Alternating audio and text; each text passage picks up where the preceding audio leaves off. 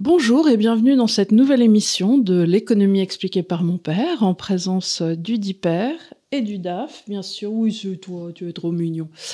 Et aujourd'hui, émission qui va être consacrée, euh, comme à chaque fois, une fois par mois, à vos questions. Donc aujourd'hui, on a plein de questions. On va essayer de faire un petit peu plus le jeu des questions-réponses plutôt que des réponses trop longues, parce qu'on en a pas mal, euh, quitte à revenir euh, plus tard sur, pour les développer si jamais il nous reste du temps. Alors, la première question de Romain porte sur le dollar. Bonjour Charles et Emmanuel, merci beaucoup pour tout votre contenu. Ma question porte sur le dollar. On parle beaucoup de dédollarisation en ce moment et j'aimerais avoir l'avis de Charles sur l'avenir de la monnaie américaine. Ne pourrait-elle pas être l'actif de refuge par excellence pendant la période de récession qui profile, qui plus est avec des taux d'intérêt directeurs qui selon moi vont rester hauts longtemps? Merci d'avance pour votre réponse. Bien, bonjour Romain, oui c'est une bonne question. Alors, vous posez une question sur la monnaie. Et euh, la façon de considérer la monnaie, c'est celle qu'a indiqué euh, Elon Musk, hein, dont j'ai déjà parlé, euh, est la suivante. C'est que dans le fond, vous avez le système économique dont le boulot, c'est d'échanger et de faire le plus efficacement possible je sais pas, des avions, des bicyclettes, etc., qu'on échange. Ok, ça c'est donc le système économique, le système capitaliste, qui marche en fonction de la rentabilité marginale du capital investi, sauf si l'État intervient. Comment Donc c'est un truc qui marche bien, ça. Et puis au-dessus, on a collé un, système d'exploitation, comme ça que ça s'appelle? Oui. On a eu vos commentaires. Donc c'est un système On avait dit operating system parce qu'on ne savait pas. Ça s'appelle un système d'exploitation en français. C'est la monnaie. Alors la monnaie, elle a trois fonctions, hein, réserve de valeur, euh, moyen d'échange et euh, étalon de valeur, c'est les trois fonctions. Et euh, ce qui se passe depuis un certain nombre d'années, c'est que le, système d'exploitation du commerce international, et en particulier sur le pétrole, c'était le dollar. C'est-à-dire qu'on passait pour beaucoup, pour, pour acheter du pétrole, on avait, besoin du, on avait besoin du dollar, et puis quand la Corée faisait du commerce avec, je sais pas, avec le Taïwan ou avec euh, n'importe qui d'autre, ils faisaient leur commerce en dollars aussi. Donc c'était le dollar qui était un système d'exploitation du commerce international, à la limite. Et euh, ce qui s'est passé, c'est que depuis une vingtaine d'années, les États-Unis ont décidé de euh, mettre le dollar en situation d'économie de guerre, en quelque sorte. Ils, ont, mhm. cherché, ils ont cherché à profiter de leur euh, puissance pour transformer ça en, un instrument de puissance, alors que c'était un instrument économique. Donc le dollar n'est plus vraiment une réserve de valeur, on l'a vu, puisque l'inflation est très supérieure au taux d'intérêt. Euh, le, le, dollar euh, reste un moyen d'échange pour l'instant, mais en même temps, avoir un étalon de valeur dans lequel il y a une inflation à 6 ou 7% c'est moyen aussi. Donc, euh, c'est euh, parce que ça.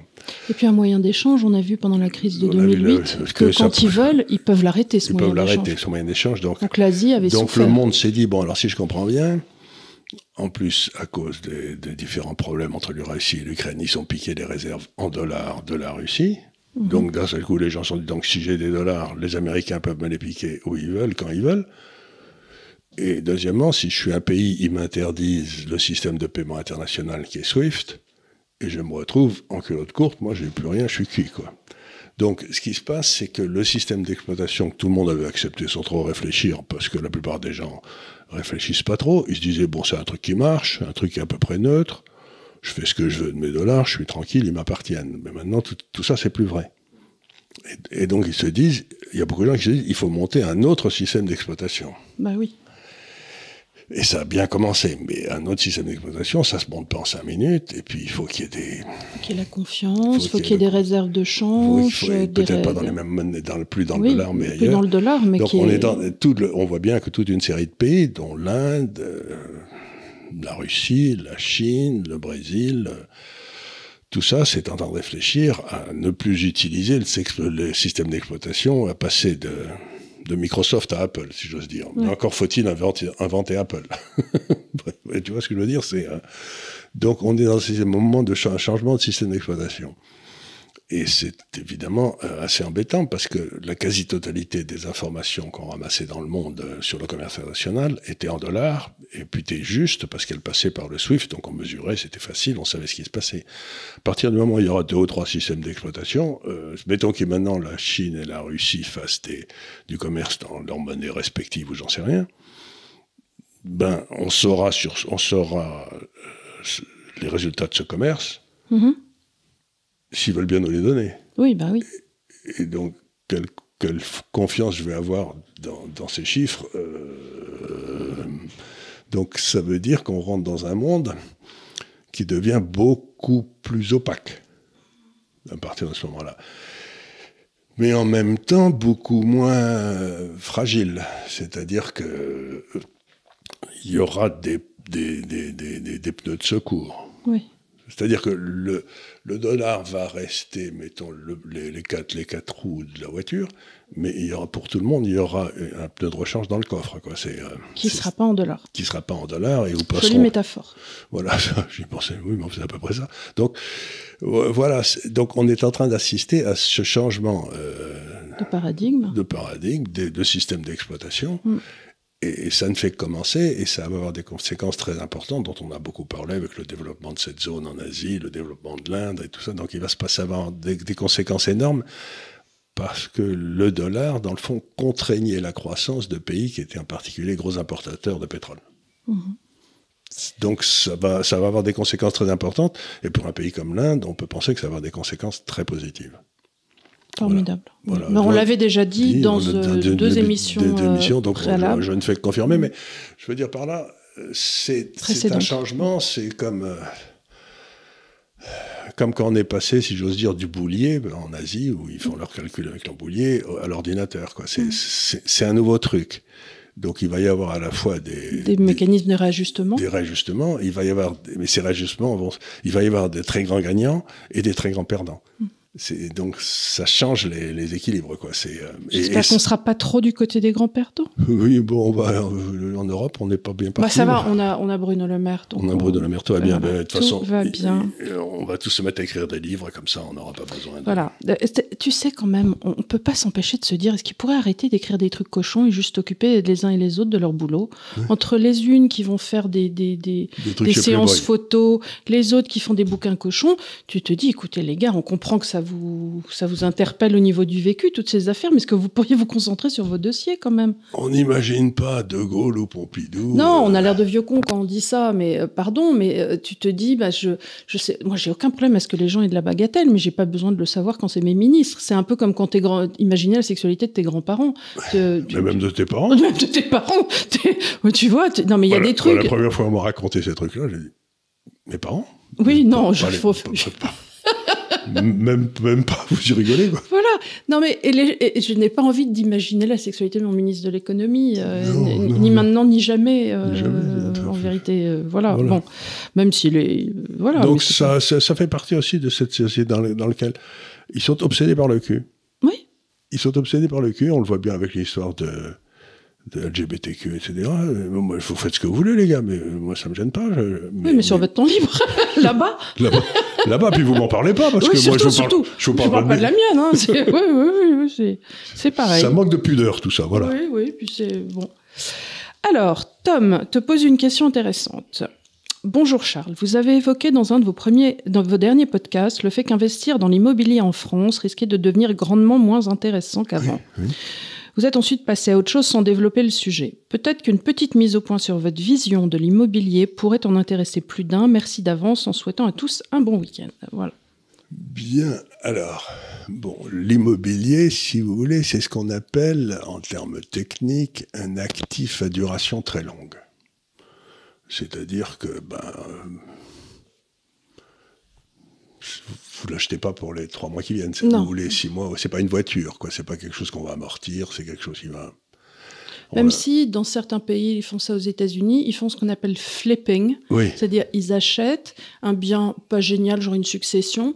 Ils font des jolis travaux. Vous savez, Ils c'est ces euh, home staging. Mais- ils font mais- très vite. Et puis, ils flippent le bien. ils flippent le bien, mais ça, ça veut dire qu'ils ont emprunté de l'argent, et si Ils ont par un hasard... levier. Ouais, c'est un levier. Et si par hasard, à ce moment-là, le marché immobilier se pète la gueule, on a 2008-2009, tu vois. C'est, là, Mmh, on a une oui, crise. voilà. c'est, euh, donc, c'est un bien à duration très longue. Alors, pour revenir euh, à Tom, Mhm. euh, il y a deux trucs importants dans l'immobilier, pour lui en tout cas. C'est ben, quel est son revenu disponible? Oui. Premier point, donc est-ce qu'il peut s'acheter de l'immobilier? Voilà, C'est le premier point. Et deuxième point, quel est le coût de l'argent pour les actifs à duration très longue?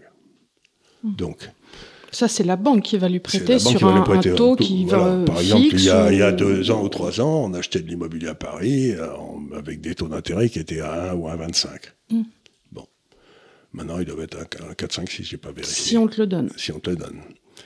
Donc, comme on l'a essayé de le montrer dans l'histoire de l'obligation, si les taux d'intérêt montent, la valeur de l'obligation baisse. Oui. Donc aujourd'hui, ce qui se passe, c'est que je vois pas très bien comment le, revenu moyen en France va monter, premier point. Parce que j'ai essayé d'expliquer qu'au contraire, il allait baisser, puisque maintenant, on n'allait plus nous prêter de l'argent pour vivre au-dessus de nos moyens. Donc ça, c'est la première des choses. Et deuxièmement, je vois pas les taux d'intérêt baisser dans un avenir immédiat, je les vois plutôt monter. En tout cas, c'est, on peut espérer pour le système bancaire et le- les compagnies d'assurance et la pérennité ouais. quelque part de nos équations européennes que les taux remontent. Les taux remontent, enfin, ils sont déjà à un niveau Enfin- assez élevé, mais donc si vous avez à la fois euh, le, revenu moyen qui ne monte pas et les taux qui montent, Hmm. ben, en général, l'immobilier, il se porte moyen. hein. Et donc, comme en plus, il est à un prix qui est Élevé. élevé. En tout cas, pour, pour les villes, pour les euh, villes, c'est élevé, élevé oui. C'est élevé, c'est élevé, c'est élevé face aux salaires qui sont disponibles. Et, et voilà. Et maintenant, euh, j'ai fait les calculs, même par rapport au, au prix, de, au prix de la monnaie. Oui. Ben, par rapport au taux de l'argent, maintenant, il est à un niveau très élevé. D'accord. Si tu fais un ratio entre, je sais pas, une- la valeur d'une obligation à 15 ans et le cours du mètre carré à Paris, bon, aujourd'hui, on est à un niveau qu'on n'avait pas atteint depuis euh, Ah, la, le les- bulle, la bulle de- des années 90, quoi.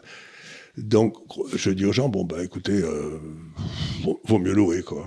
Vaut mieux louer, ça vous coûte moins cher. Euh, vous, vous, vous mettez de l'argent de côté et vous achetez un liquide, quoi. Je vais les faire ces tasses. hein. Je vais les faire ces tasses à message. acheter un liquide sur la tasse. D'acheter Air liquide. Je vais te faire des tasses avec ta bobine et acheter Air liquide. et puis, on m'a, on m'a dit aussi, il faudrait que je fasse des tasses avec euh, Il vaut mieux le, le, la, la main visible d'Adam Smith Que le doigt coup de pied dans derrière de Staline. De Staline, voilà. Oui, oui. Celle-là, on va la faire. Alors, Arthur Moreau te pose la question suivante. Bonjour Charles Emmanuel. Quel serait selon vous le système fiscal idéal, en supposant qu'il existe? J'ai entendu un jour Charles parler d'une taxation où l'État prend toute une fois tous les 50 ans, ce qui reviendrait en gros à un taux de 2% par an. C'est un peu faible, ça Oui. peut-être.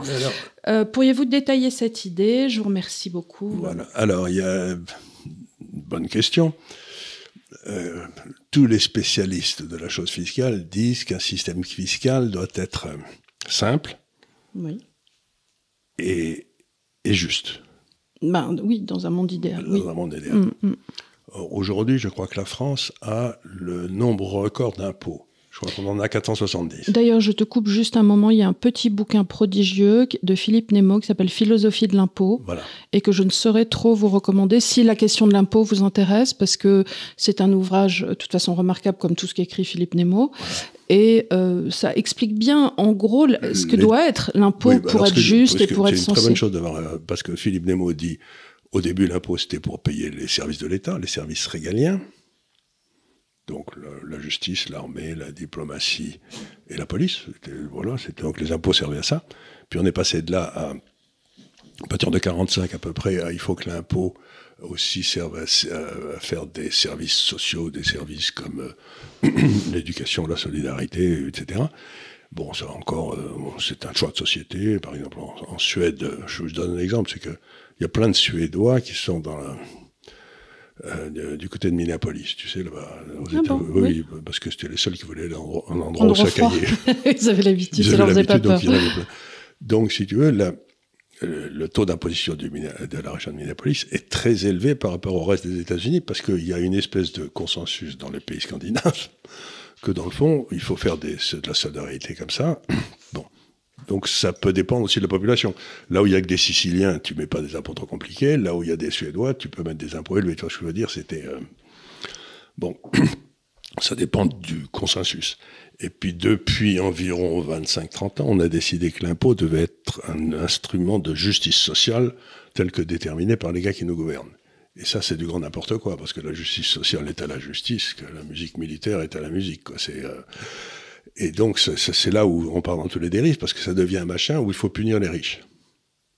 Et ça, c'est complètement idiot. Donc, première chose, l'impôt n'a pas à être euh, une vocation Punitive. punitive. Ça Je suis d'accord. il faut absolument éviter que l'impôt soit perçu comme punitif. Alors, les- Ça n'est pas une contravention, l'impôt. on Si n'a pas veux- fait quelque chose de mal si on a gagné de l'argent, quoi. Voilà, bien sûr. Et en plus, donc, la première chose qu'il faut dire, c'est là, c'est ça. La deuxième, c'est ce qui marche bien, on l'a vu, c'est ce qu'on appelle le, le flat tax. Mhm. C'est-à-dire que tout le monde paye 20% de ses revenus. Ou 25 ou 30, ça dépend. Bon, tu payes ça. Et moi, quand j'étais à Hong Kong, ma, ma feuille d'impôt, c'était vachement bien. Tu disais combien vous avez gagné l'année dernière. Alors tu mets, vous nous envoyez 17%, merci beaucoup. Tu vois, Mais en France, déjà, le premier problème dans euh, la création de richesse et la répartition, euh, c'est qu'on a quand même 50% de la population qui ne paye pas d'impôts. Donc aussi, tu as une assiette fiscale. En fait, Euh, oui et non, parce que si, oui, ils payent, ils payent pas d'impôt officiellement, d'impôt sur le revenu. oui, que- mais la quand- TVA. D'abord, il y a la TVA où ils payent 20% quand ils achètent quelque chose, et puis il y a tous ces impôts qu'on a collés sur le travail. Moi, quand je vois une feuille, une feuille de, de paye aujourd'hui, quand j'étais pion à, à Auch pour payer mes études, euh, je recevais ma feuille, il y avait marqué bon, j'étais payé, je crois, 750 francs par an, par mois, j'étais vachement content. Fortune. Fortune, c'était vachement bien. Et, euh, et bon, je vais, on m'a enlevé, euh, je sais pas, des trucs, euh, 10%, mais c'était vite fait. Et aujourd'hui, une feuille T'as de deux pages. t'as deux pages, et tu comprends rien. Il y a même un truc qui m'a fait hurler de rire, c'était quand même, euh, c'était une euh, Contribution. contribution volontaire obligatoire. oui. Voilà. Volontaire obligatoire. Ça, j'étais quand même, pour, pour, pour payer les syndicats. Mais j'ai pas besoin de payer les syndicats.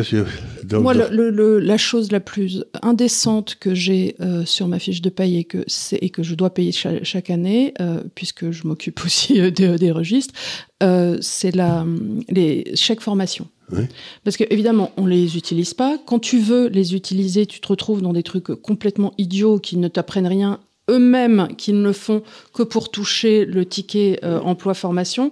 Les trucs que tu voudrais faire ne sont pas éligibles parce que ça n'est que... Tu vois, nous, on voudrait faire des formations d'État, par exemple, de l'Institut des libertés. Je pourrais pas. Il n'y a pas un agrément facile pour dire, tiens, je vais Non, former non, des mais Par gens. contre, si tu veux devenir couturière, ça, t'as, t'as toutes les formations pour devenir couturière. Non, même pas, même pas. Je voulais faire des trucs. Ah bah, justement, euh, mauvais exemple. Je voulais apprendre à piquer à la machine. J'ai rien trouvé. Oui, ah bah Par oui. contre, si je veux utiliser le pack office ou des trucs comme ça, alors là, t'en trouves, mais euh, je le sais déjà le faire. Je vais Ouais. pas euh, faire des formations pour des trucs que je donc, connais déjà. Il faut que, ça, c'est- ça, c'est un point très important. Donc, tu fais ça, et ça rend immédiatement inutile toutes ces espèces de spécialistes de l'optimisation fiscale. Parce Oui. que moi, à Hong Kong, et puis, si, t'es payé, si tu payes 17 ou 20% d'impôts, tu vas pas t'emmerder à essayer de frauder.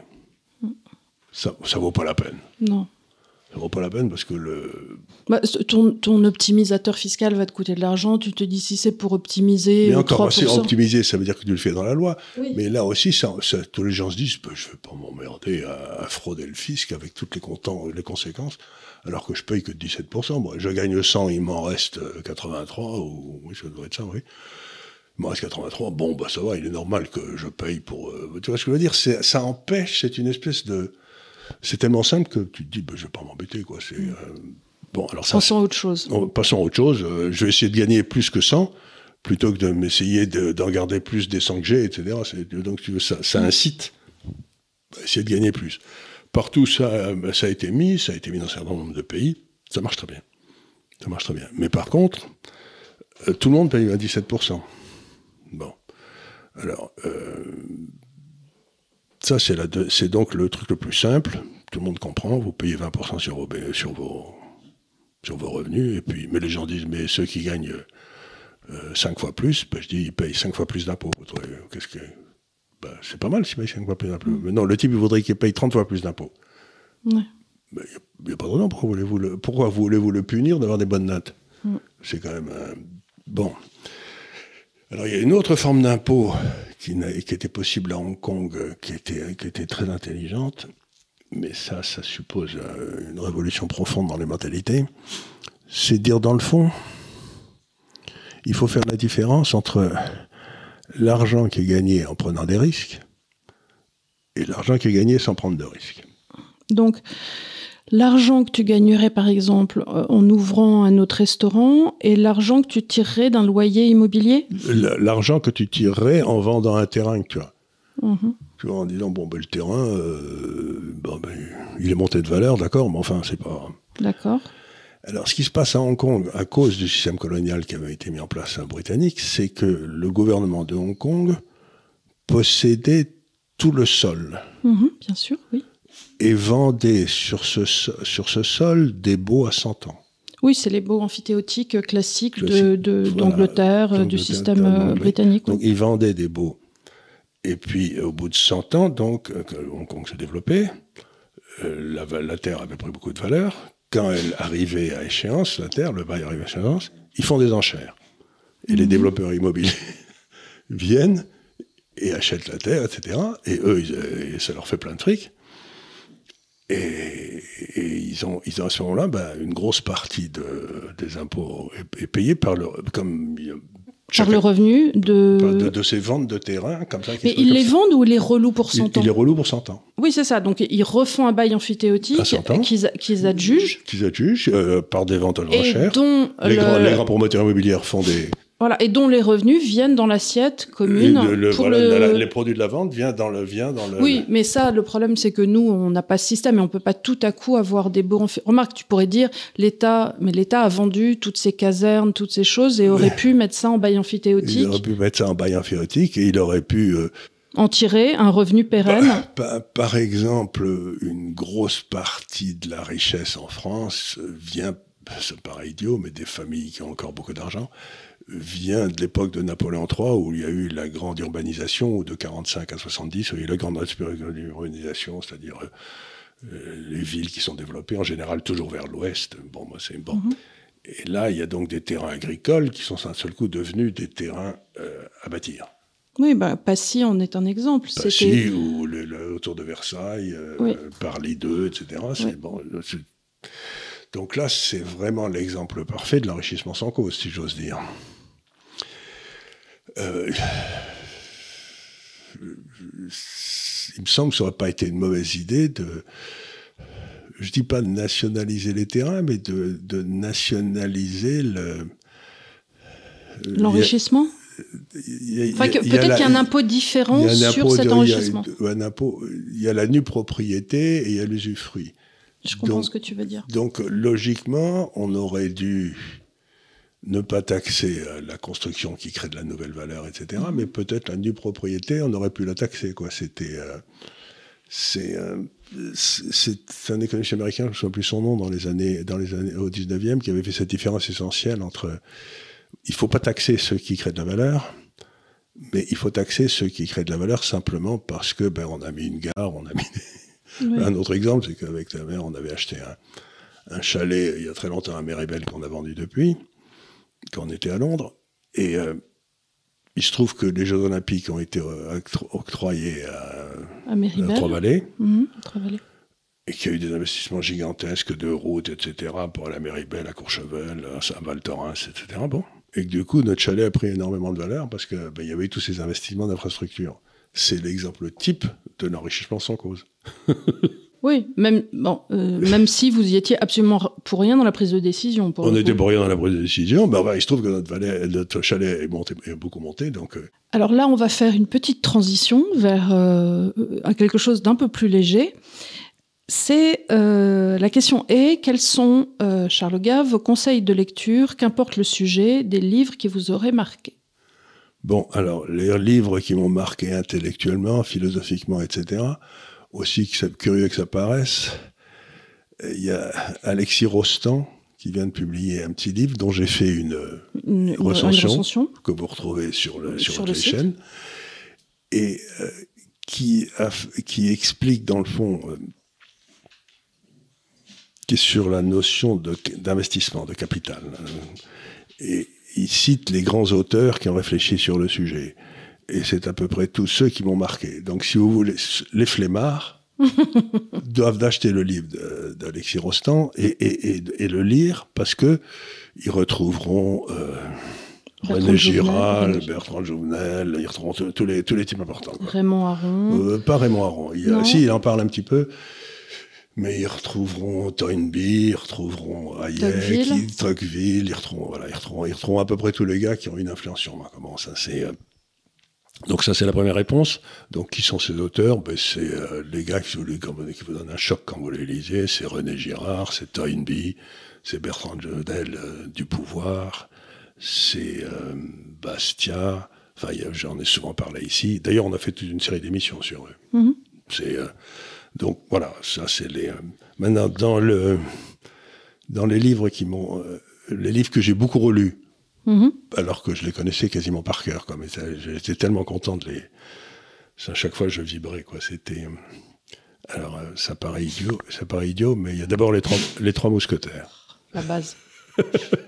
les trois mousquetaires, quand même, le type qui part sur son cheval jaune et tout, quand même, c'est d'une beauté. C'était un conteur incroyable, ce, les trois C'était avant qu'il y ait Netflix. Donc on, se faisait du petit Netflix avec, avec on les trois avec impatience.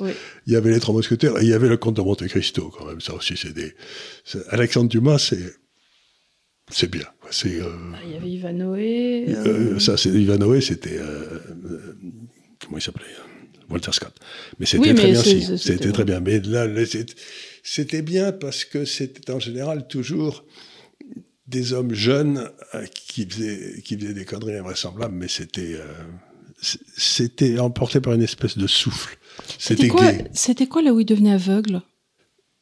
Euh, Ah ça, c'était Jules Verne comment il s'appelait le, livre qui se passait en Russie C'est ça, dans les steppes et il devenait aveugle. Il devenait aveugle, c'était. Euh, oui, je retrouverai le nom. On retrouvera. On retrouvera le nom. Bon, bah, C'était un peu les, les épopées euh, guerrières et héroïques. Euh, bon, alors, dans ce genre d'épopées guerrières et héroïques, il y a eu, que j'ai relu, relu, relu, relu aussi, c'était Le Seigneur des Anneaux.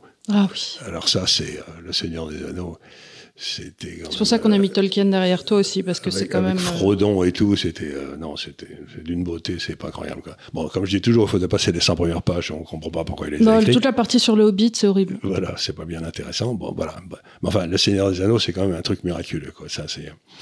Alors, dans le style épopée aussi, que j'ai relu souvent quand j'avais 18, 20 ans ou n'importe quoi, c'était La guerre du feu de, de Ronnie Aîné. Ça, c'était un film, c'était un bouquin euh, avec. Le, le, film est horrible. Le film a été complètement raté parce que ça n'avait rien à voir avec le. Voilà. Euh, et le livre, je ne sais pas s'il passe le, Chelsea test sur le temps, mais. Oui, oui, oui, il passe très bien. Il passe très bien. C'est les, euh, le type, les trois qui partent à la recherche du feu là.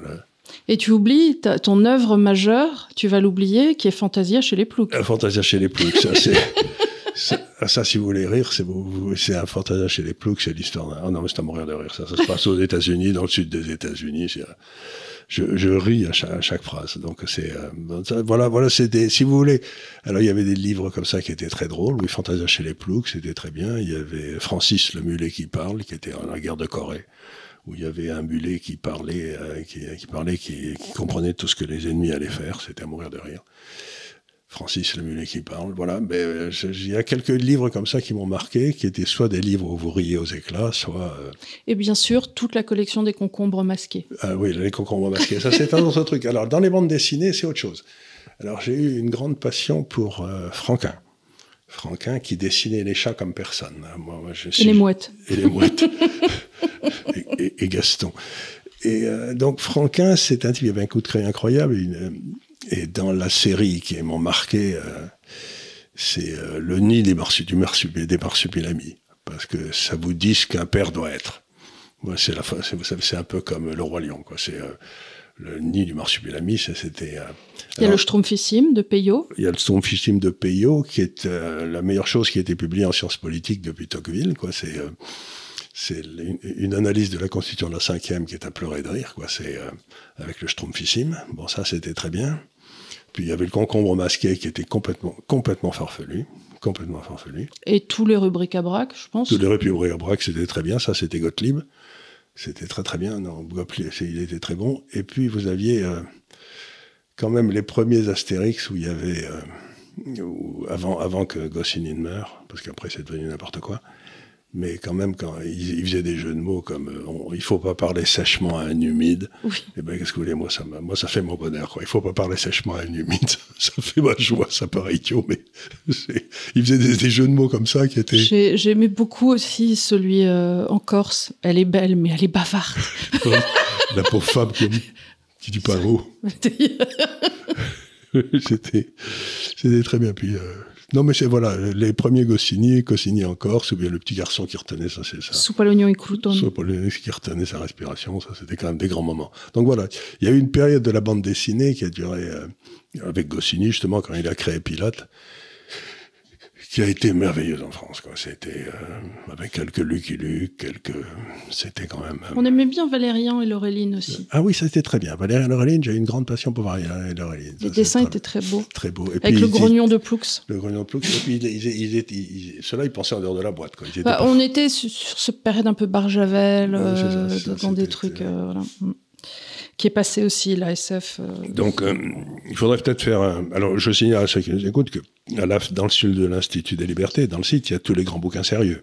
Oui. Il faudrait peut-être qu'on fasse une, une, une recension des... des... bouquins pas sérieux, mais que vous devez avoir dans votre bibliothèque aussi.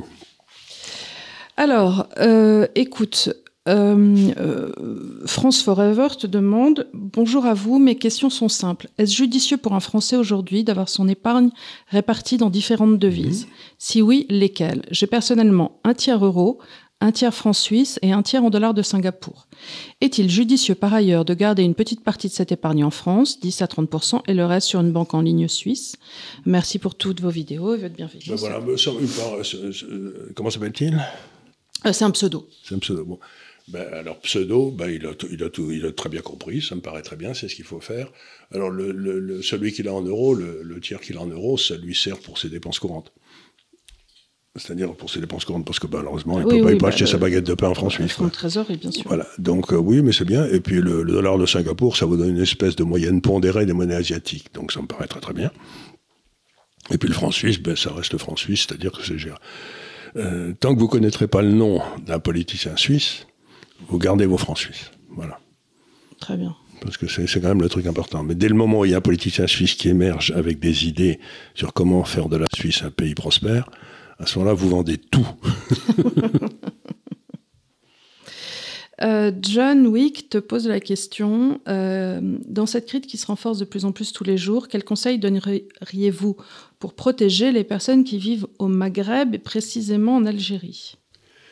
Alors, je connais, euh, je connais très mal le régime fiscal ou des taux de change, etc. algériens. Est-ce que vous avez liberté d'acheter? Je pense pas.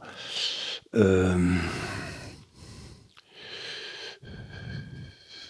L'Algérie, c'est quand même euh, un des grands mystères de l'époque moderne parce que ils avaient, ils ont encore des infrastructures qui avaient été faites par la il y a beaucoup de gaz en Algérie. Il y avait beaucoup de gaz. Ils avaient des ressources.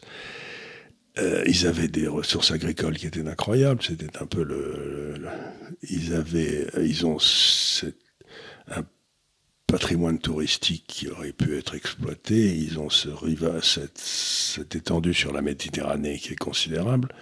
Ils avaient accès à l'Afrique par le Sahara. Donc pour moi, l'Algérie, c'est un grand mystère. Logiquement, ça aurait dû être la Californie. Il y a peut-être le problème, tu sais, souvent quand un pays se développe pas, c'est des classes politiques corrompues. Ben voilà, donc c'est même, certain.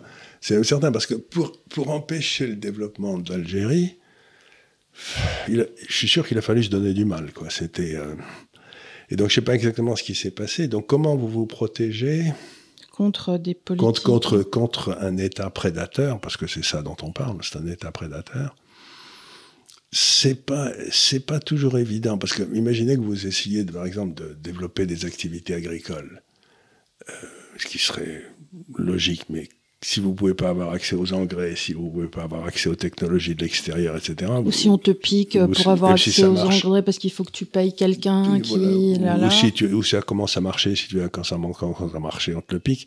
Donc c'est très difficile de se protéger quand il y a très peu de sécurité juridique. Bah oui, c'est toujours le problème. C'est toujours le problème. Donc, le principal obstacle au développement d'un certain nombre de pays, ça a toujours été la corruption. Hmm.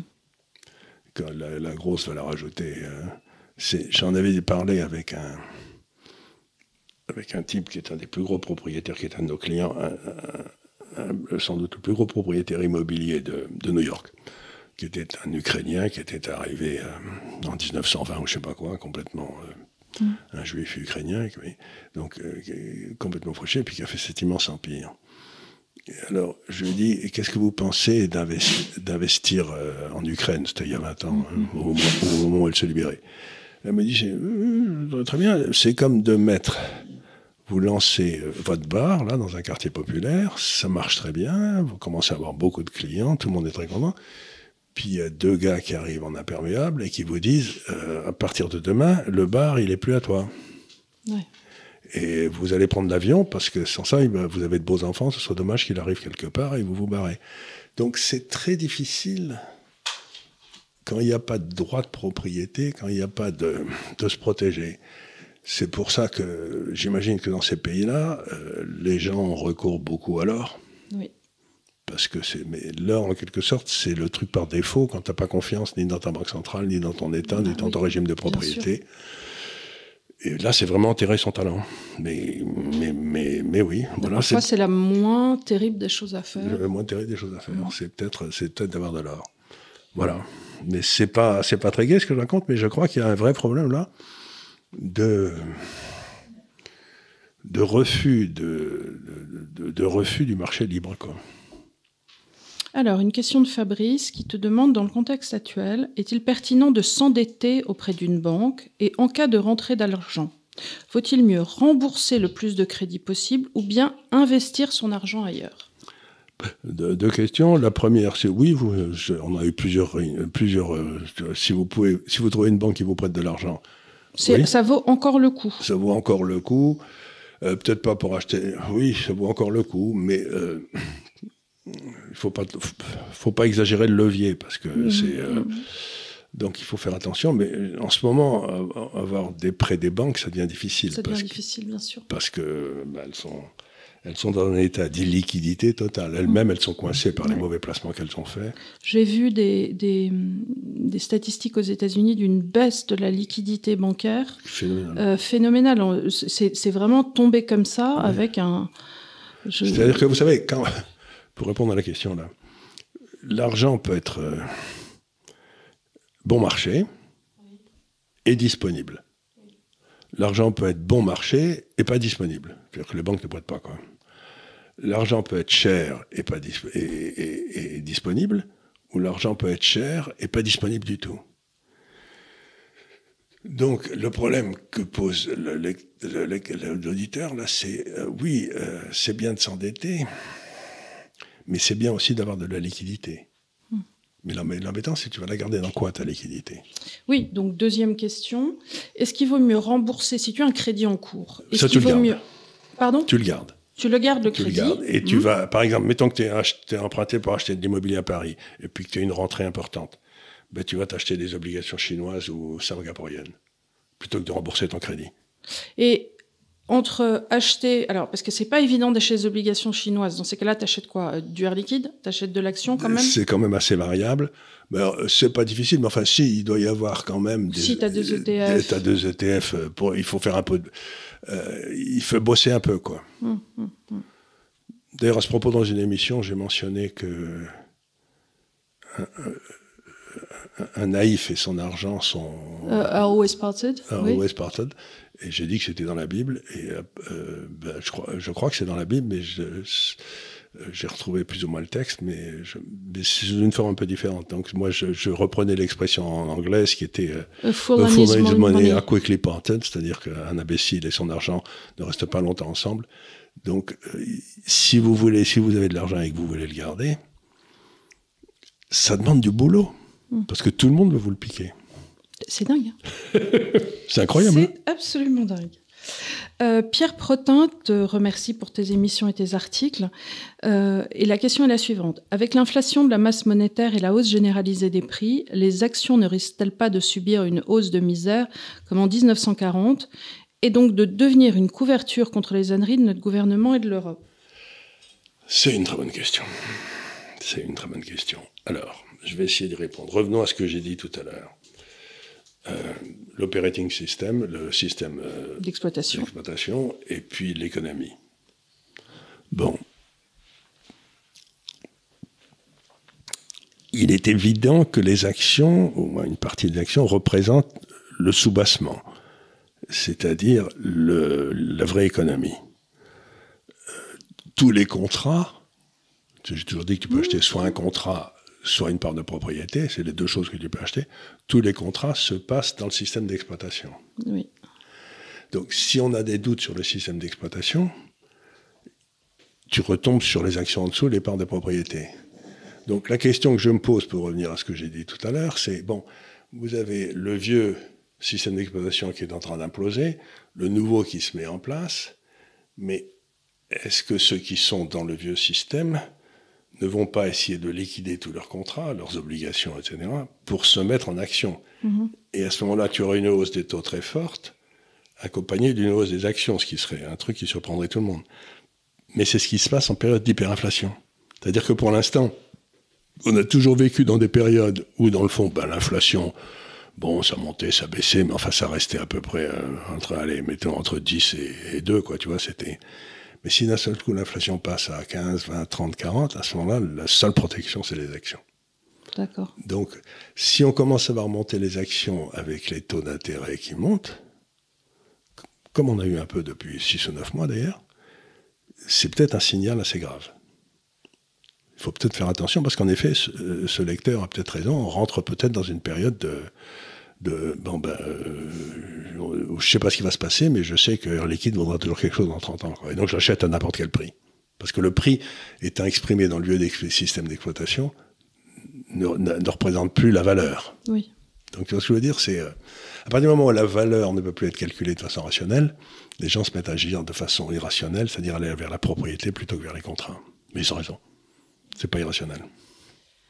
Alors, Steve euh, Jordan te demande euh, est-ce que pour toi, on y a répondu, mais il ne le sait pas encore, est-ce que l'IA peut surpasser le meilleur trader en termes de PNL Et si oui, qu'est-ce que cela impliquerait pour la finance, les banques et l'économie en général?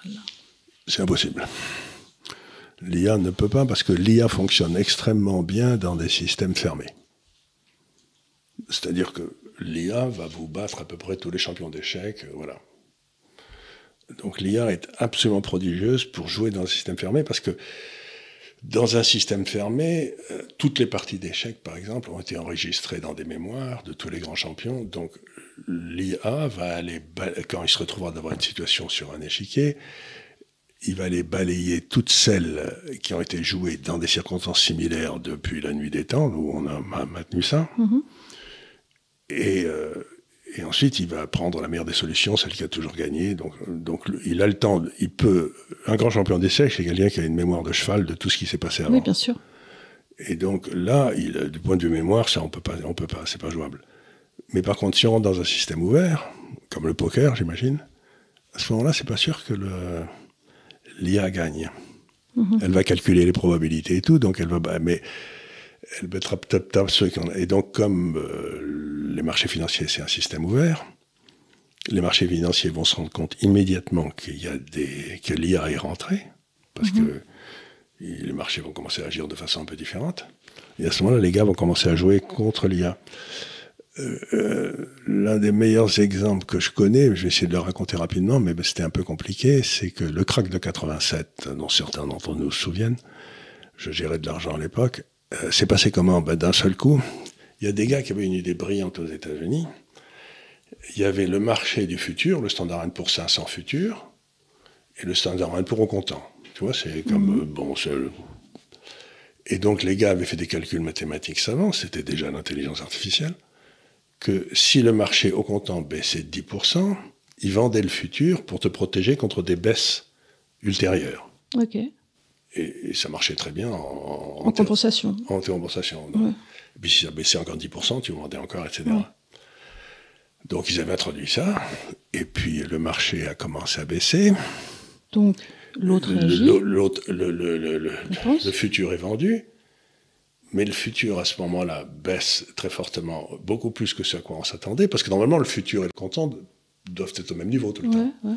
Ben, il y a un creux qui s'est baissé, le, futur a été tellement vendu. Pourquoi? Parce qu'il y avait toutes ces assurances qui étaient. Ah oui, d'accord, oui, oui, d'accord. En plus, en plus. En plus, qui sont arrivées. Donc, le futur s'est écroulé. Le comptant est resté, resté il a baissé, mais de 20, alors que le futur baissait de 40, ce qui était impossible. D'après les calculs des gars, c'était impossible, mais ça s'est produit. Et donc, ce que faisaient tous les traders, c'est qu'ils vendaient le comptant euh, qui avait beaucoup moins baissé, il rachetait le futur, et boum, et, Boum, en et vendant boum, le et comptant, le comptant baissait encore de 10%, et c'est comme ça qu'on s'est retrouvé avec 27% de baisse en une journée et qu'il a fallu fermer le marché. Donc, ce que je veux dire, c'est ça, c'est un système ouvert, où il y a des gens qui arrivent avec des trucs auxquels tu t'attends pas. Oui, bah oui, parce qu'il faut Et réagir. moi, j'avais à- écrit le lendemain où ça s'était passé, j'avais écrit un papier, que mes clients gardaient d'ailleurs, c'est beaucoup d'entre eux, en disant, mais débranchez les ordinateurs, quoi, qu'est-ce que c'est que cette imbécilité, quoi.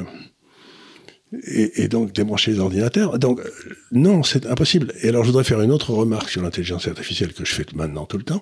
C'est leur dit, personne ne comprend l'intelligence humaine. Je veux dire, la façon dont les idées nous viennent, etc. Le, le cerveau, pour l'instant, n'a été modélisé par personne. Personne ne sait comment ça marche là-haut. C'est le. Bah, D'ailleurs, d'ailleurs, je l'ai dit la semaine dernière, mais je le redis, euh, si on savait comment ça marche, on saurait comment le soigner. Or, on ne sait pas comment le soigner. Ouais, exactement. On, on tâtonne, on sait, c'est une, complexité inimaginable. Bon. Alors, si vous acceptez l'idée qu'on n'a pas la moindre idée de comment, comment, ce que c'est que l'intelligence humaine, comment peut-on être certain qu'on va bâtir un outil qui fera mieux qu'elle? Je veux dire, vous avez un adversaire en face de vous, vous savez même pas comment il marche. Et vous, dans votre grande suffisance, vous dites, je vais lui mettre une raclée avec des ordinateurs et des 0 et des 1. Mais arrêtez de me faire rigoler. Vous n'avez pas la moindre idée de la façon dont les- le cerveau fonctionne. Un peu de modestie, quoi. Euh, Sans compter que tu dis un cerveau, mais les cerveaux en Et plus. en plus, les cerveaux ensemble, ils sont sujets à des paniques, les, les effets- d'imitation, enfin, Puis, euh, a- est-ce qu'on sait si un cerveau est égal à un autre? À une Ben, époque où on parle d'un, pas d'une intelligence, mais des intelligences dans un humain. Une intelligence émotionnelle, une intelligence réactive, une intelligence pas, on sait pas du tout, on ne sait pas du tout comment ça marche. J'ai lu un type qui a apparemment du CNRS, j'ai pas très bien compris ce qu'il disait, mais il avait c'était un physicien, etc. Il dit le cerveau humain fonctionne avec un système quantique, comme. euh, alors j'ai essayé de concevoir le- les trucs quantiques, encore c'est un marché qui est complètement hors du temps apparemment, et où un objet peut être à deux endroits à la fois. Oui. ou nulle part. Euh, mais il y a des trucs qui arrivent de nulle part qui, d'un seul coup, sont créés. Donc, bref, je me suis dit que je suis content qu'il y ait des gens qui comprennent, parce que ça, moi, je comprends pas. non, mais donc. C'est comme le string theory, tous ces trucs-là. Il y a des trucs, moi, je lis sans arrêt les articles euh, sur ce qui se passe dans les étoiles là-haut. Euh, et je trouve ça vachement intéressant du début à la fin. J'ai lu tout, tout ce que je trouve. Et j'y comprends rien du début à la fin, mais par exemple, je vais te poser une question qui me paraît euh, qu'il faudra poser à l'intelligence. Bon, l'univers se développe, il n'arrête pas de grandir, comme ça. ça bon, il pousse, il pousse, il pousse. Mais il pousse dans quoi? Qu'est-ce qu'il y a avant? Je veux dire, vois ce que je veux dire? C'est quand même intéressant, tu vois. tu- bon, l'univers se développe, mais il se développe dans quoi? Qu'est-ce qu'il y avait avant? Tu vois, c'est quand même une question intéressante, mais personne n'y répond, personne n'a la moindre idée. Donc il y a quand même des trucs comme ça. Cette, cette espèce de prétention, euh, juste un, un truc qui me fait rigoler aussi, c'est bon. On est en train de me- nous emmerder avec le truc du CO2, etc. Bon, tout ça, c'est fait sur des modèles. Bon, ces modèles, c'est ce que disait, comment il s'appelait, Tomkin, ou je sais plus, le gars de, le- c'est le gars qui a fait le bouquin, de, qui était professeur au Caltech. Euh, Oui. euh, il- Ah, tu me prends. Tu... C'était en début d'année, donc Oui, du coup, oui. je l'ai, je l'ai plus gardé en mémoire vive. Oui, c'est pas grave. Euh, En je vois la couverture. La couverture, vous avez l'iceberg et un euh, et c'est publié euh, à l'artilleur. Oui, enfin, ça, ça a été un best-seller mondial. Et alors, lui, c'est un spécialiste des modèles. Il les a créé la chaire des modèles au Caltech. Il enseigne à New York University. Bref, c'est un, un cerveau comme ça. Et il était le numéro 2 du département de tout ce qui était écologie d'Obama. Donc, c'est quand même pas. On vous en a parlé 15 fois. hein, vous, vous savez, euh, vous savez vous ce savez, on parle. vous le retrouverez. Et il dit, tous les modèles qu'on utilise, d'abord, non seulement ils marchent pas, mais en plus, ils sont, euh, ils sont pas meilleurs que ceux d'il y a 30 ans, du point de vue scientifique. Bon. Alors que les capacités de calcul, donc il dit, ils sont pas meilleurs. Donc on prend des modèles dont on sait qu'ils marchent pas, et on les met ensuite dans des modèles économiques, dont moi je peux vous dire qu'ils marchent pas. et avec ça, on explique qu'il faut... euh, Une taxe carbone. il faut une taxe carbone et qu'on va tous mourir grillés dans 30 ans ou n'importe quoi. Et donc les gens préfèrent euh, s'appuyer sur des modèles que sur l'observation de la réalité. Ils disent que les modèles, c'est la vérité. Mais je peux vous dire que si les modèles, ça marchait, ben, moi, je serais riche comme un puits. Hein. Euh, tu aurais surtout plus de travail. J'aurais peu de travail. Donc c'est complètement, c'est complètement idiot, cette prétention de l'esprit humain à vouloir euh, prévoir le futur, euh, tout ce que je sais, c'est que le CO2, c'est nécessaire aux plantes. Et que, depuis, euh, et que toutes les périodes de réchauffement dans l'histoire ont été des périodes d'accroissement de la civilisation. Toutes les périodes de refroidissement, des périodes. Donc, qu'est-ce qu'ils ont à m'emmerder c'est qu'il doit y avoir un objectif caché. Et l'objectif caché, c'est d'avoir un gouvernement mondial, comme pour la santé, comme pour ça. Donc, il y a des gens dont le but est de déclencher des paniques chez nous pour nous, pour faire des trucs qui soient mondialisés comme par exemple maintenant l'OMS, c'est l'OMS qui va pouvoir dire qu'il y a un état de, d'épidémie, d'épidémie en mm. France. Mais enfin, c'est du gouvernement français qui doit savoir s'il y a un état d'épidémie, c'est pas l'OMS qui, qui, Donc, donc Puisqu'elle n'est pas, pas, en liaison avec nos hôpitaux, donc comment elle peut se rendre compte s'ils sont surchargés ou s'ils n'arrivent pas à gérer Il y a une série de groupes qui veulent des solutions mondiales à des problèmes qui n'existent pas. J'ai trouvé un truc, tiens, j'en m'en ai raconté une bonne aujourd'hui, tiens, dans la série euh, c'était hier, un officiel de la santé, tu sais que les compagnies d'assurance, elles, elles peuvent assurer sur le décès. Oui. Bon, le décès, c'est bon. Moi, par exemple, quand on était à Londres, je m'étais assuré sur le décès parce que comme je n'avais pas d'argent, je m'étais dit s'il arrive quelque chose. Oui, on était quatre enfants avec maman, il fallait qu'il y ait une assurance. Euh, décès, c'est-à-dire si je claquais, je crois que ta mère recevait 10 euh, millions de francs ou 20 millions de francs, je ne sais plus comme ça, parce qu'elle aurait permis d'aller jusqu'à l'âge. Bon, je m'étais assuré sur le décès et tu assures les gens sur le décès en fonction de leur âge, de leur, de, leur examen sanguin en général. de tout ça. Euh, c'est pas une assurance vie, c'est une assurance décès. Oui, bien sûr, tu payes, c'est pas très cher d'ailleurs, ça peut. Eh bien, aux États-Unis, maintenant, les gens qui ont eu donc le vaccin et trois rappels, les compagnies d'assurance refusent de les assurer. Non. Contre le décès, si. Tu, es sûr de ton information? C'est ce que j'ai vu euh, hier, c'était un officiel de la santé qui présentait ça. Ça devrait être en première page de tous les journaux, non? Bah, Il me semble, c'est-à-dire, on te, euh, on, te dit c'est pour ton bien, et ensuite, donc qu'est-ce qu'ils savent qu'on ne sait pas Là, par contre, je suis désolée. Ils s'en foutent, mais ils s'en foutent parce qu'ils regardent les, ils regardent les statistiques. Bah, oui, mais alors, elles, sont où, elles sont où ces statistiques? Parce que moi, je ne les ai pas vues. Bah, qui, ils ont accès. Qui, qui, qui dirait que donc je serais plus à risque de décès du fait de ces trois vaccins? Voilà.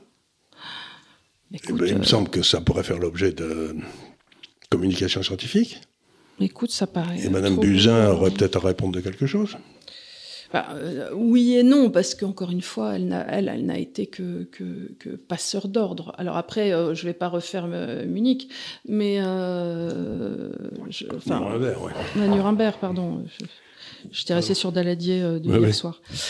Euh, écoute, on va faire une petite transition afin de ne pas être complètement euh, sous le bagnon. Tu sais qu'à chaque fois qu'on parle de COVID sur, euh, sur on a des petits encarts. Mais maintenant, à maintenant, à mon avis, ça va peut-être avec avec. oui, mais ça c'est sur Twitter, mais sur YouTube. Ah, tu penses qu'il y aura une Oui, ils vont passer des instructions parce que maintenant, ce qu'a fait Elon Musk, ça va faire sauter YouTube. Hein. Écoute, fingers crossed. La dernière question, c'est une question un peu commune de deux personnes, de Alsace et de Thibaut Gérardi, euh, qui est sur la Suède et la Scandinavie. Alors la question euh, de Thibaut est précisément sur la Suède. Il réside en Suède, il travaille au Danemark, souvent effectivement. Donc il passe le pont, là. Passe le pont. Euh, j'adorais cette série Braun, c'était formidable. Et le cours de la couronne suédoise est à son plus bas depuis 2008 face à l'euro, le dollar et la couronne danoise. Comment interprétez-vous cette information? Quels conseils, avis donneriez-vous sur l'investissement immobilier stock bonds dans les pays scandinaves et quelles seraient les industries porteuses? Voilà, en gros, petit point sur, sur ce qui se passe en Scandinavie. Alors, première chose, il faut, il, faut, il, va, il faut, savoir euh, que la bourse suédoise, mhm. sur à peu près n'importe quelle période longue, est celle qui a la meilleure rentabilité au monde. Euh, une période longue, c'est 10 ans? Oui, une période de 5-10 ans, c'est... La bourse suédoise a toujours cartonné de façon extraordinaire, ce qui est paradoxal parce que c'est un pays dont on pensait qu'il était euh, socialiste ou n'importe quoi. Et ça a commencé à partir, à du moment dans les années 80, mais ça a toujours été un marché remarquable. Pourquoi? Parce que, aussi curieux que ça paraisse, ces socialistes suédois, ils ont toujours laissé le marché fonctionner. Donc ils prennent des décisions à la con, euh, les hommes politiques, mais la couronne flotte. Et donc ils ont toujours protégé instinctivement ou consciemment la rentabilité des entreprises par rapport à tout, un peu comme la Suisse. Il est certain que quand tu regardes euh, de façon néophyte de l'international, tu as eu des grandes entreprises comme, pour ne citer que Ikea, mmh. Volvo, et maintenant euh, du côté euh, gauche, enfin pas du côté de, de, plutôt du côté de Göteborg, ils ont toutes les industries pharmaceutiques dans les produits et type beaucoup de technologies, beaucoup de technologies d'intelligence, ils ont très bonnes universités. Alors donc la Suède a cet avantage énorme que alors, on a fait des tas de travaux avec Didier il y a quelque temps euh, pour savoir quelle était la rentabilité des marchés sur long terme en fonction des contraintes sociales qui existaient ou politiques. Et donc, on a pris le Gini coefficient, tu sais, c'est le coefficient qui permet de mesurer l'égalité dans le pays. Et on a pris l'indice de liberté de l'université de, je crois, Oui, qui est publié tous, les ans, tous les ans. Tous les ans. Où on est d'ailleurs, nous, la France, super mal classée. Super mal classée. Donc, on s'est dit, on va essayer de voir comment les marchés sur le long terme se sont positionnés en fonction d'un côté de la liberté et de l'autre côté de l'égalité. Tu vois, les deux axes comme ça, le Gini coefficient. Et à ce moment-là, il est émergé quelque chose de très intéressant dans graphiques, c'est que vous aviez tous les pays d'Europe du Nord, là, la Suède, le Danemark, euh, la Norvège, euh, l'Autriche, etc., qui étaient, avaient une, très bonne, euh, qui, qui avaient une très bonne rentabilité sur le long terme, et qui étaient des pays qui étaient à la fois très riches et très égaux. Tu vois, c'était. Et puis tu avais des pays comme l'Angleterre et les États-Unis qui, étaient très riches, mais très inégaux, qui avaient une plus forte volatilité de leur performance à long terme, mais qui avaient aussi des très bonnes performances. Et puis tu avais les pays tout en bas, qui étaient les pays un peu du sud de l'Europe, qui étaient pas riches et très inégaux. Ce qui est la pire équation. Ce qui est la pire équation. Donc, ce qu'on avait tiré comme conclusion, c'est que d'émettre des taux de change fixes entre ces trois groupes, c'était idiot. Bah. Et donc c'est ce qu'on a vu, donc ça a plombé toute l'Europe du Sud. Mais ce que ça veut dire, c'est que dans le fond, euh, si vous cherchez une bonne rentabilité de votre capital, là où vous avez quand même le meilleur équilibre risque-return, c'est les pays d'Europe du Nord. Parce qu'ils sont très homogènes socialement. Alors la seule question qu'on pose sur la Suède, c'est compte tenu de leur politique d'immigration, maintenant il y a 10% de la population qui est rentrée, est-ce que, est que ça va impacter cette espèce d'équilibre social qui existait, qui leur permettait de... Mais pourquoi la couronne suédoise sous-performe alors? Mais Parce qu'en ce moment, comme euh, j'ai essayé d'expliquer, ben, l'Asie va émerger comme le grand... Ils sont en train de se positionner à un endroit où ils seront encore compétitifs. Ah, bien sûr. Pour leur entreprise. Pour leurs entreprises. Donc, ils, disent, bon, ben non... Donc, il ne faut pas jouer les devises malgré tout il faut pas, Non, il faut beaucoup mieux jouer les actions. La Suède, euh, la, vaut beaucoup mieux jouer les actions. Vous pouvez acheter des obligations norvégiennes aujourd'hui parce que là, vraiment, la Norvège, pour des raisons un peu techniques, la, la, couronne s'est vraiment pété la gueule et que maintenant, elle est vraiment intéressante. Mais ça, c'est tactique. Mm. Mais, mais, mais, dans le fond, ah, et quand vous regardez les dix plus grandes fortunes du monde, je crois, peut-être c'était il y a dix ans avant l'explosion de certaines fortunes américaines, mais je crois qu'il y en avait trois qui étaient suédoises. Trois ou quatre qui étaient suédoises. Donc, ce petit pays-là, bon, ils sont pas nombreux, ils sont 9 ou 10 millions a quand même généré des sociétés qui, dans le monde international, sont extraordinairement puissantes. Quoi. C'est, euh, Donc voilà, pour moi, la Suède, c'est un peu... Euh, mais je crois qu'ils ont, ils, savent collaborer ensemble parce que s'ils collaboraient pas pendant l'hiver, ils crevaient. Bah oui, bien sûr. Et ça, c'est vrai de tous les pays nordiques. Oui, oui, euh, au Danemark, ils ont beaucoup moins d'inégalités sociales, comme tu le disais, et, et cette espèce de, de, de, vivre ensemble qui est, qui est, qui est, qui est partout. Qui est partout. Et donc, c'était ça. Donc, ils comprennent très bien comment le capitalisme fonctionne. En quelque sorte, ce que font les Suédois, si je devais résumer, je dirais que pour revenir à la question sur l'imposition, ils imposent pour la solidarité, mais ils n'imposent pas pour la punition. Hmm. Ce qui revient à la discussion que nous avions avant sur euh, la légitimité de l'impôt, la, philosophie de l'impôt. Donc relisez Nemo, je ne saurais le dire, c'est un très bon bouquin. Ouais. Voilà, écoute, je pense qu'on a fait un petit tour euh, mensuel de toutes vos questions. J'espère que ça, là, vous aura satisfait. Le DAF euh, a été plus ou moins sage. Il a un petit peu bougeoté, mais. Euh... C'est qu'au bout d'une heure, il ne s'est pas levé. Si, si, il s'est levé tout à l'heure. On a pris des photos, là. Je sais pas si tu as vu. Puis maintenant, il est retourné à son panier de dépit, à mon avis. non, maintenant qu'on a pris les photos, il a fait le. C'est bien. Voilà, il a fait c'est un, bon DAF. Voilà, écoutez, merci beaucoup encore une fois de nous avoir suivis et je vous dis euh, bah, à la semaine prochaine. On verra de quoi on parle. On n'en a pas encore décidé. On verra. On va vous surprendre avec des choses nouvelles. Merci infiniment. Euh, merci encore de nous suivre si nombreux. Euh, n'oubliez pas. Mais vous n'êtes pas assez nombreux. Non, non, mais parlez-en autour de vous. Vous savez, si vous voulez nous aider, nous demandez toujours comment on peut vous aider. Parlez-en autour de vous, faites monter nos scores. Et voilà. Et on vous remercie encore et à très bientôt. Merci. Merci.